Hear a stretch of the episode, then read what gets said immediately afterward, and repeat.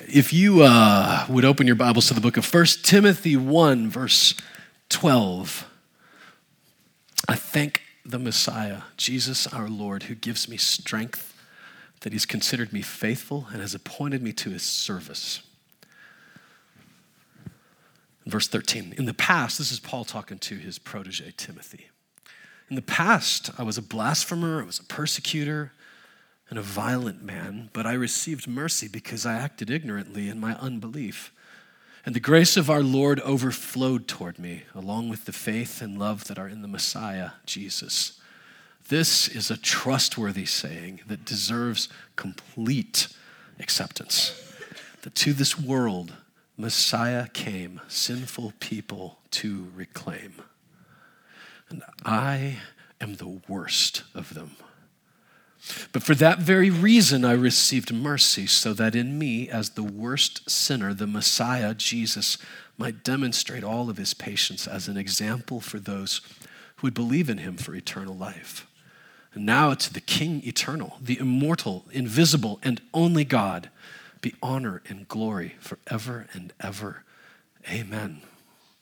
Timothy, my child, verse 18, I'm instructing you in keeping with the prophecies made earlier about you, so that by following them you may continue to fight the good fight with faith and a good conscience. By ignoring their consciences, some people have destroyed their faith like a wrecked ship, and among them were Hymenaeus and Alexander, whom I have handed over to Satan to be taught not to blaspheme. Let's pray. Jesus, those are serious words. And I just pray, Lord, that they would be a light for us this morning and a lamp for this journey that you're taking us on. Pray that the words aren't just academic, but supernatural. In Jesus' name, amen. You might have noticed a, a, a, pile of lumber on the front and thought, man, has Shannon not been doing her job? Like, why does the stage look like this? Yeah, I assure you that is never, that no one has ever thought that Shannon not doing her job. There's this pile of wood here that is a visual that will take place over the next month. Because it's just old wood, just wood, that by the end of this year or end of this month, is going to be a, uh, a farm table. Where I was from, we just called them tables. We all lived on farms, so. You're going to witness a transformation of something that seems to be useless, that seems to be in scattered and disparate, built into something useful for your family. And by the way, at the end of January, we're going to give it away. And the way that you get entered, this is, I've never done this before. Is it cheesy? A little bit. Um, unless you win the table, then it ain't cheesy, right? We want you to, and for some of you are already doing this. For some of you, though, you work. You know this is hard. What I'm about to ask you to do is not easy, especially if both of you are working. I'm going to ask you to, at least three times a week in the month of January, reclaim your table for your family. Have dinner with your family three times a week for the month of January as a whole family and right before you put your, I'm saying no technology. So right before you put your phone in the tech tank, uh, you know, your teachers have them. Just put it in a, you know, in a goldfish bowl next to, without the water, next to your counter, wherever you put them. Nobody brings us to the table.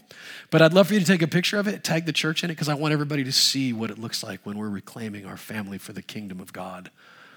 And at the end of the month, like I said, we're going to give this table away to a family uh, who's been participating in reclaiming your table. The picture of this is, uh, by the way, Steve Adams, uh, where are you, beard? There you go. Um, isn't his beard so thick and lustrous? I don't know if you've, you've been using a new cream rinse or not, but it, it looks really good. Stephen is a uh, capable, one of our many capable carpenters in this room, and he is going to be building that for us himself. So next week, this will look a little more like a table.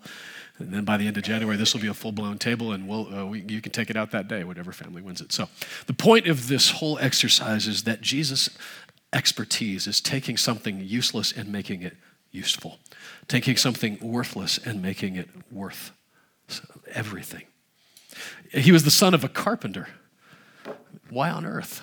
He could have chosen anything. He could have been the son of a king, but the son of a carpenter, because carpenters are experts at ex- taking something and making it into something else.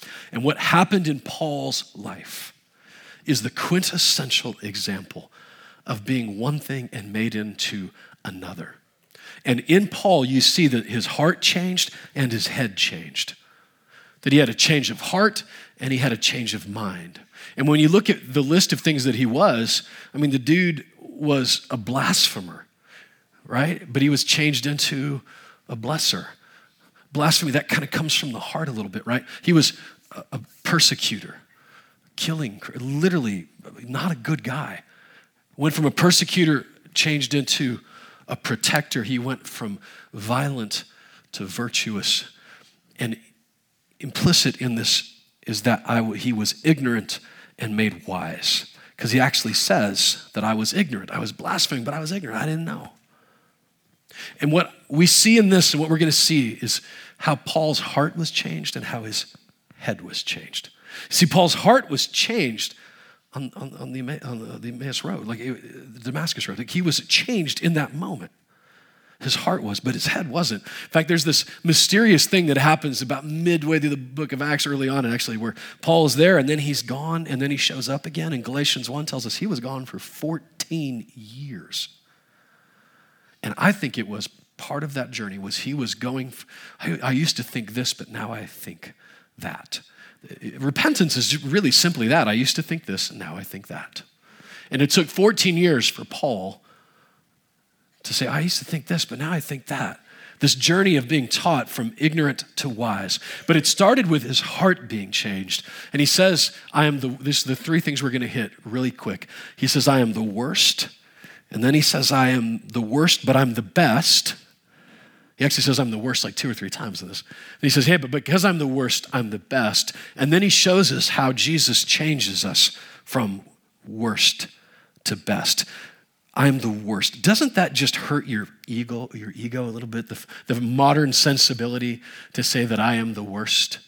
Like our, our, our, you hear a lot about the snowflake sensibilities, but doesn't that just hurt your feelings to say that I'm the worst? I, I know that it hurts Oprah's feelings.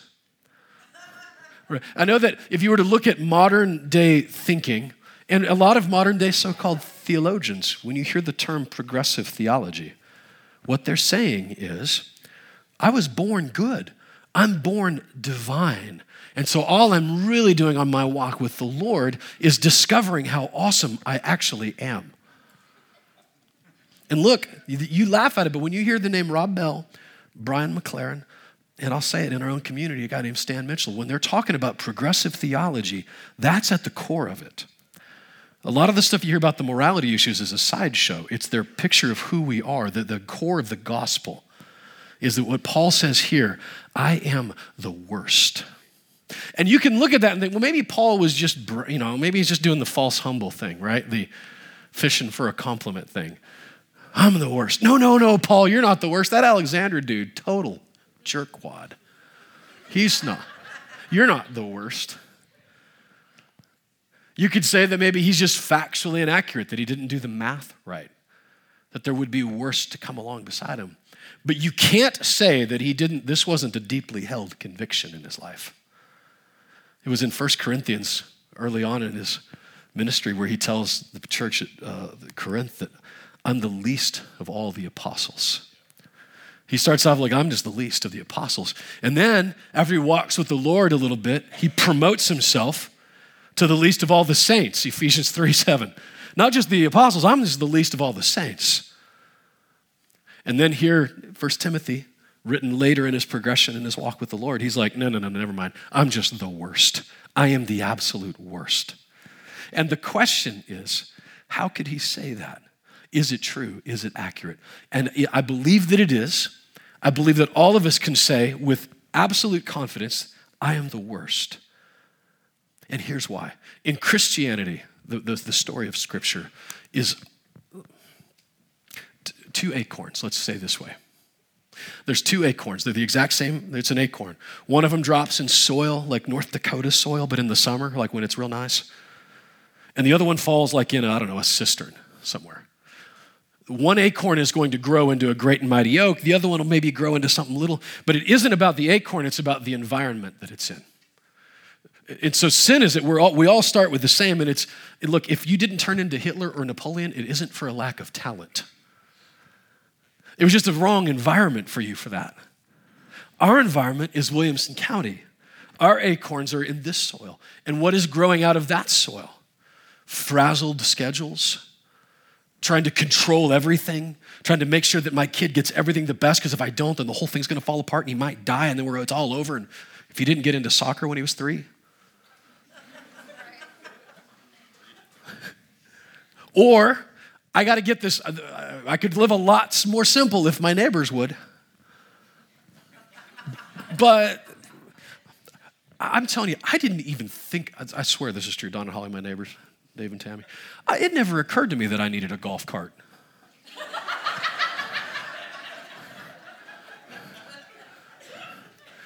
Out on the farm. But now I kind of want a golf cart, like a lot. and there's nothing wrong with a golf cart. Understand, I'm not saying if you have a golf cart, repent. I'm not saying that at all. But I'm saying at the core of it, there's this thing where my acorn has fallen, where if I'm pursuing something that Jesus hasn't called me to pursue, the acorn might be growing in a different kind of soil. Augustine, his book Confessions. A handful of you might have read it. If you've been to Bible college, you were probably forced to read it. He talks about apples in an orchard, the, the neighbor's orchard and that he tells about as a child. And he's, and he's literally writing this as like a sense of, I'm a terrible person because of this, because of my sin. And he would go and he would steal apples from the neighbor's orchard.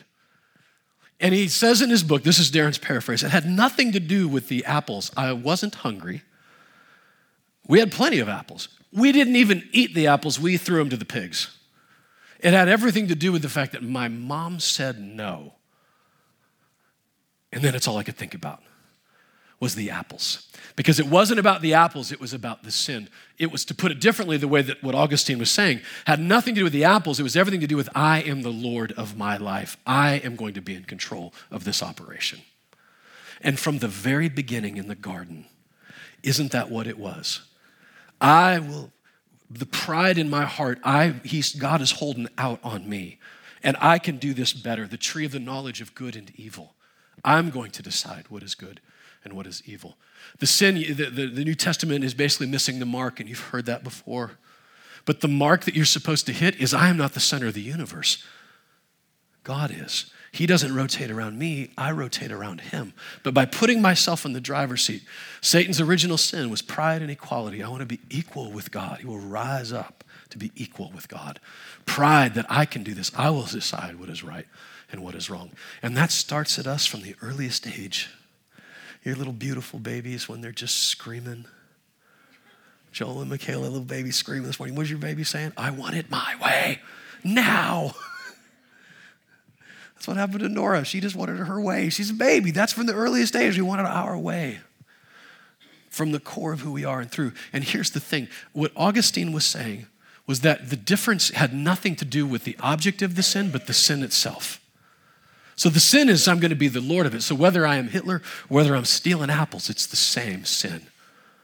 And the only difference, Paul says in 1 Corinthians 15, that by the grace of God I am what I am, is where your acorn happened to fall. So because of what happened because of the fall of man, the enemy has claimed our lives, and we our acorns fell into this earth, growing up sinful until Jesus comes along. So we can say with confidence that I am the worst that I'm not divine, that I'm human, and that because I'm the worst, I'm the best.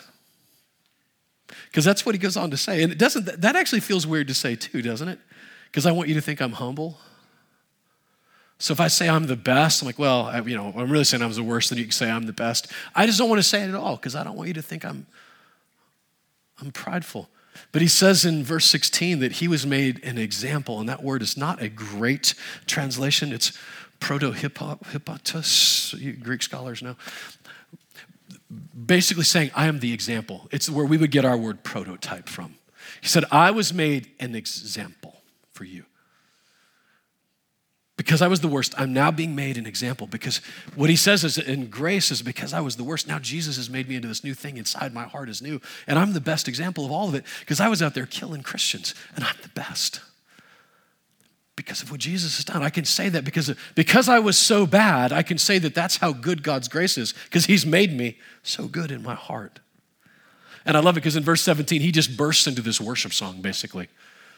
I mean, that's all it is, is an outburst. It's not like it moves the point along.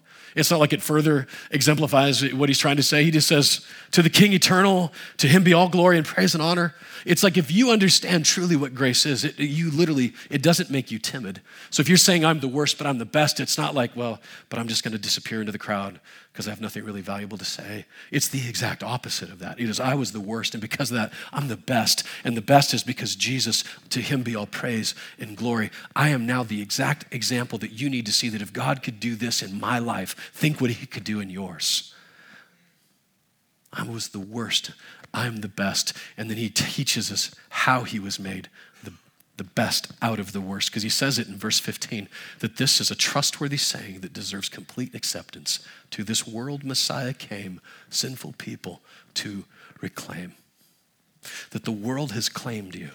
And Jesus didn't come to, when you think of Jesus reclaiming you, he's not taking stuff away from you, he's taking you away from stuff.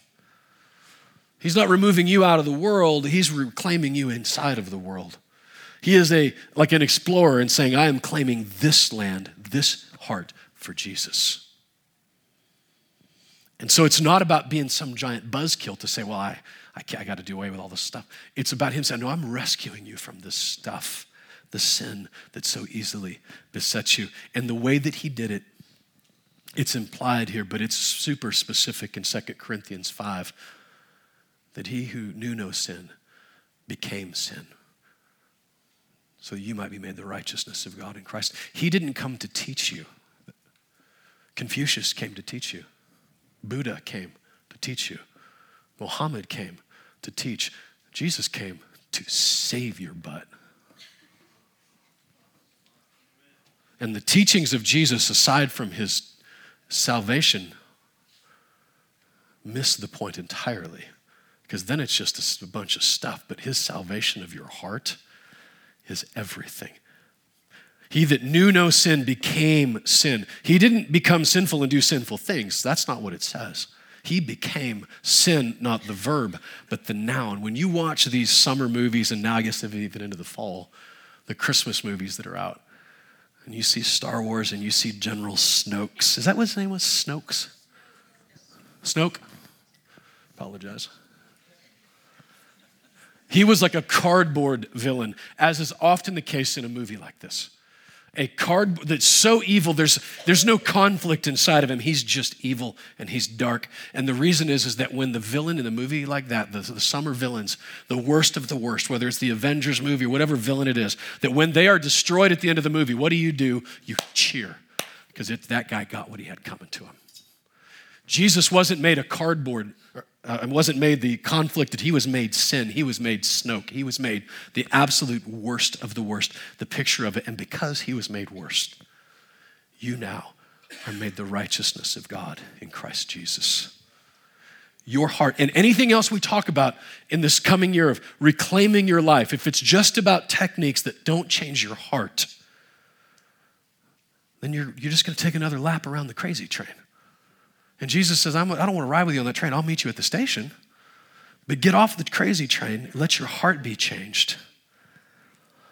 And then, because Paul talks about his heart, this is the heart. He went from worst to best in his heart. But he says that I blasphemed, I persecuted because I was what? I was ignorant. And the ignorance in our lives is what we keep doing some stuff because we just didn't know any better. For some of us, the way that I think it was Bob Goff said that the, the battle for your heart begins on your calendar.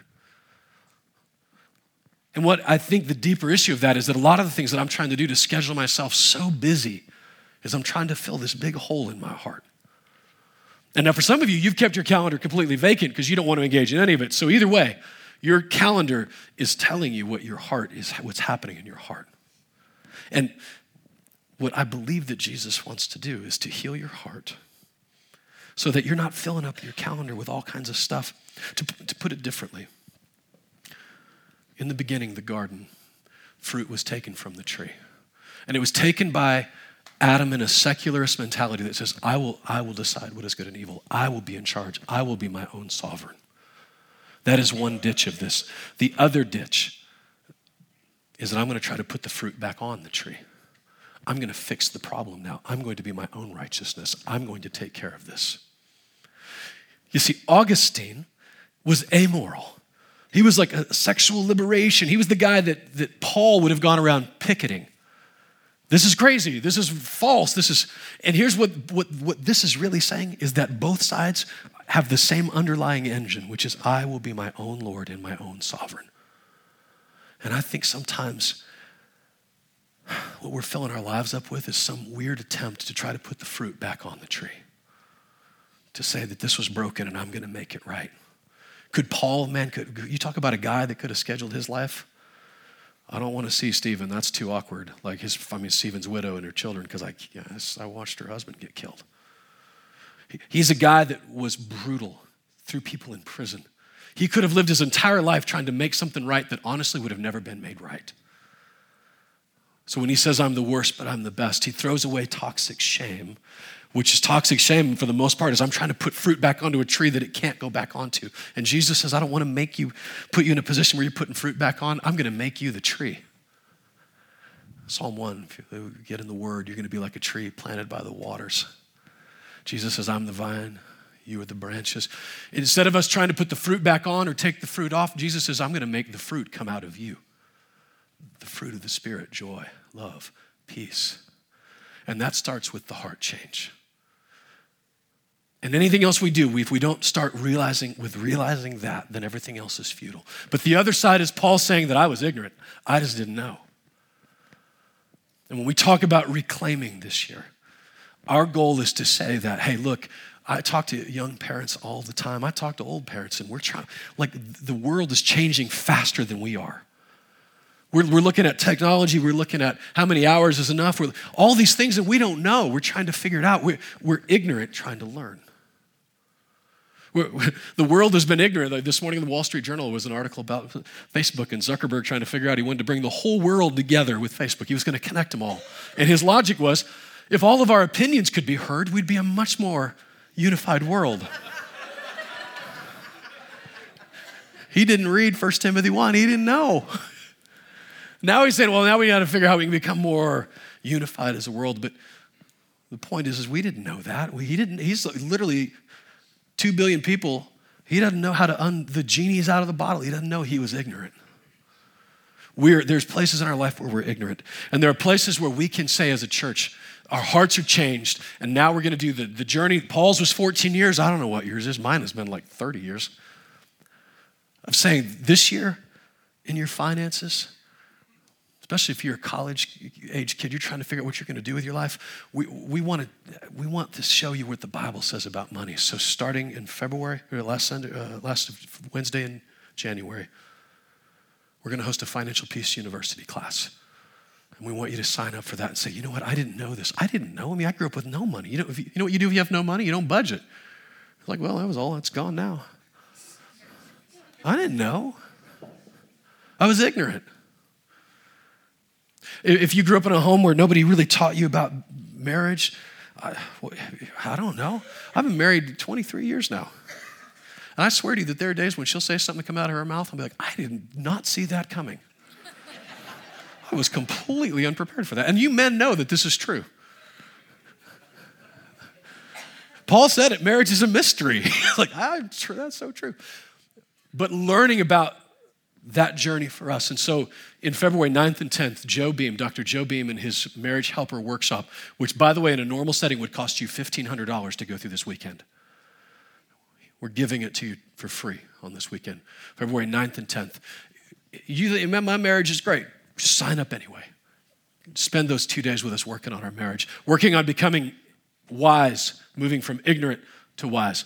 And then starting at the last, uh, I think the first Sunday in, in February, Tom and Lori Carr, are you guys here this morning? I don't know if they're here. Tom and Lori are just, man, they're just Jesus people. They just drip the Holy Spirit. And they, man, they just talk parenting like crazy. They know Jesus and they know parenting. So on Sunday mornings, we're going to have a, add an extra little session for parents to sit together to learn from Tom and Lori and to learn from each other and to put a flag in the ground and say, I'm reclaiming my family. I'm reclaiming my finances. I'm reclaiming my marriage. That is our New Year's resolution for 2018 in Conduit. And I want to invite you to be a part of that. Stop trying to put the fruit back on the tree yourself. Let your heart be what it is. Let it be changed and reverse it and realize I am the tree and let the fruit of the Spirit grow out of that while we're now learning and just practical information about it. And Mo is going to come down here and tell us how we can sign up for these things. You can sign up for all three, you can sign up for one. They're not going to conflict with each other. I would maybe suggest you pick one or two and not all three. So you, there's some changes you're going to have to make in your life. Hi, Mo. Hi, Darren. Clipboards. We have one here we have one on that side, we have one in this corner, and one in that corner. So four clipboards. And it shows the three different classes that we just talked about the parenting class, Financial Peace University, and the Marriage Helper Weekend. If you want more information and you want to get registered, go ahead and leave your email address in, in any of these. If it's all three, awesome. If it's just one of them, great. But we will email you this week all the information that you need to register for, for all of them. And they're, they're all um, going to be happening at the end of this month. Like you said, the parenting class is the last Sunday of January, and that'll be during second service. So during this service, 10:30, we'll be meeting in the basement, and that'll go for February and for March. And then, like you said, FPU runs nine weeks. That'll be the last Wednesday of January and go through February and through March. And then the Valentine's weekend essentially is the 9th and 10th, right before the 14th. But the 9th and the 10th, that Friday, Saturday, it's three sessions. Um, it's free for all couples. So we really encourage you to, to jump in to any of these. If you have any questions, come find me, come find James Boyd. Fill out your email here, and we'll make sure to get you the information this week. Awesome. Would you stand to your feet? It was Luther that said the gospel says that you're more wicked than you've ever believed, and you're more loved than you ever dare hope at the same time.